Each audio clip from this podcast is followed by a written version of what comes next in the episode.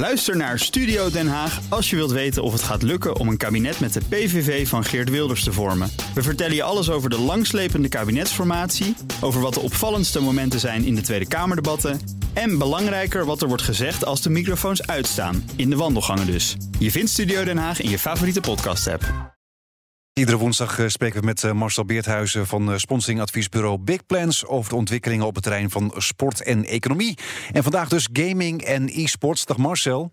Hoi, goedemiddag. Jij hebt het vaker gehad hè, over e-sports. Wat is nou de aanleiding om er nu aandacht aan te besteden? Ja, er gebeurt ontzettend veel. En dat heeft onder andere te maken met het feit dat er net weer een nieuw populair uh, spel is uh, uh, gepresenteerd. Een nieuwe editie. FIFA 21, dat door heel veel Nederlanders wordt gespeeld. Maar COVID heeft er natuurlijk ook mee te maken. En ook dit is een van de branches waar groei is geconstateerd vanwege het coronavirus. Omdat heel veel mensen gewoon online gingen spelen. Dus er is een, een kanaal dat heet Twitch, hè, een soort YouTube voor, voor gamers.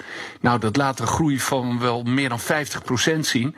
Van mensen die en naar games kijken of zelf hun games gaan streamen. En dan praat je over miljoenen mensen uh, per dag. Ja, je kan het gewoon uh, lekker thuis doen inderdaad. Nu heeft de KNVB ook gisteren e-Oranje gepresenteerd. Het uh, nationale e-sports team met oud-FIFA-speler Koen Weiland als bondscoach.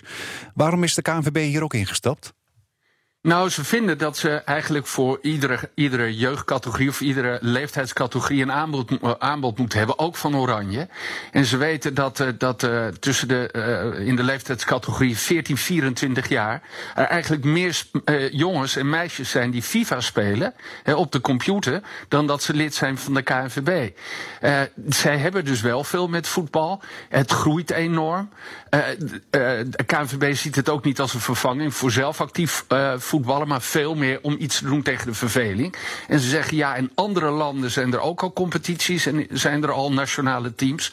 Dat willen wij hier ook gewoon hebben. Die mee kunnen doen aan internationale competities, zoals de E-Nations Cup die er is. En Koen Weiland gaat dan de beste mensen uh, om Oranje te gaan vertegenwoordigen. Dat is voor het eerst over, want die andere landen hebben nog een, geen bondscoach en wij wel. Ja. Dus het is gewoon een manier voor de, voor de voetbalbond om nog meer mensen te binden aan het voetbal in Nederland. Er wordt eigenlijk gewoon een team samengesteld dat uh, FIFA gaat spelen. Ja, niet alleen FIFA, maar ook PES, Pro Evolution Soccer. Dat is een andere game, dat wordt maar door 5% gespeeld. Maar FIFA wordt uh, uitgebracht door EA Sports samen met de FIFA en met de Wereldvoetbalbond. En de UEFA, de Europese Voetbalbond, heeft dan weer een combinatie, een alliantie met PES. Dus ze willen die twee games aanbieden, want UEFA competities worden ook in PES gespeeld. En, ja, en wat ze ook uiteindelijk wel willen doen, is het zeg maar, van het nationale team ook afzakken of afdalen uh, naar, naar het lokale amateurniveau. En kijken of je niet gewoon in voetbalkantines, als dat zou mogen, uh, ook, ook wedstrijdjes onderling kunt gaan spelen. En op die manier, en op die manier ook de beste spelers van Nederland te vinden. Ja, en meestal gaan er ook wel grote bedragen in om in het e-sports ook. Er zijn grote bedragen te winnen ook. Ja, zeker. Uh, 10.000 euro heeft laatst een jongen weer een, een groot talent die bij, voor AZ uitkomt. En, en die uh, bij uh, Team Gullet onder contract staat, heeft dat gewonnen. En die bedragen worden steeds groter. We praten nu over FIFA. Er wordt natuurlijk e-sports gespeeld in allerlei spellen. En daar zijn de bedragen vaak nog vele malen groter. Loopt het zelfs in de miljoenen. Ja, want je zei het al inderdaad, ook Ruud Gullit heeft zijn eigen teampje samengesteld. Nou, het teampje. Ja, Ruud Gullit heeft zijn eigen team. Ja, uh, en, en uh, dat is leuk, want die komen nu met een serie op, uh, op Videoland. Een beetje à la The Voice of Holland of Holland Next Top Model. Gaan zij ook op zoek naar de beste talenten. In, in zes afleveringen gaan ze op zoek naar de beste spelers. En Ruud Gullit heeft zich verbonden aan dit team. En hij merkt daar trouwens zelf ook... hij krijgt niet zoveel als, als David Beckham bijvoorbeeld. Waar we het zo ook nog wel even over kunnen hebben. Die 2 miljoen per jaar krijgt, omdat hij zijn naam aan een team heeft gegeven. Yeah. Maar Gullit merkt wel op straat dat jongeren hem kennen. Die kennen hem niet meer van zijn tijd uh, uit het voetbal, maar zien hem nu wel uh, als, hij, als hij onderdeel is van dit team. Dus dat, dat is voor hem weer een manier om dat te doen. Ja, want Beckham die heeft zijn naam verbonden aan ja, eigenlijk een beursgang, hè, beursnotering. Ja, een, een IPO in Londen. Guild heet, die organisatie. Die hebben geld opgehaald.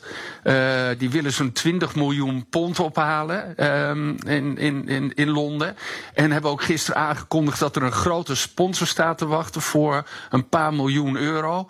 Uh, een, een partij uit de, uit de fintech. Het is nog niet bekendgemaakt uh, wie dat is. Dus wel leuk. Beckham krijgt 2 miljoen. investeert een deel van dat bedrag in die aandelen. En daardoor zegt uh, de publiciteit, ja, uh, Beckham investeert in dat team. Dat doet hij dus wel uh, indirect, zou je kunnen zeggen. Maar het is niet zijn eigen geld. Hij, hij pakt gewoon iets van de fee die hij krijgt.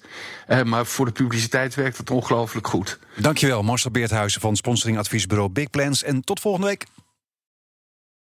Ook Bas van Werven vind je in de BNR-app. Ja, je kunt live naar mij en Iwan luisteren tijdens de ochtendspits. Je krijgt een melding van Breaking News. En niet alleen onze podcast Ochtendnieuws, maar alle BNR-podcasts vind je in de app. Download nu de gratis BNR-app en blijf scherp.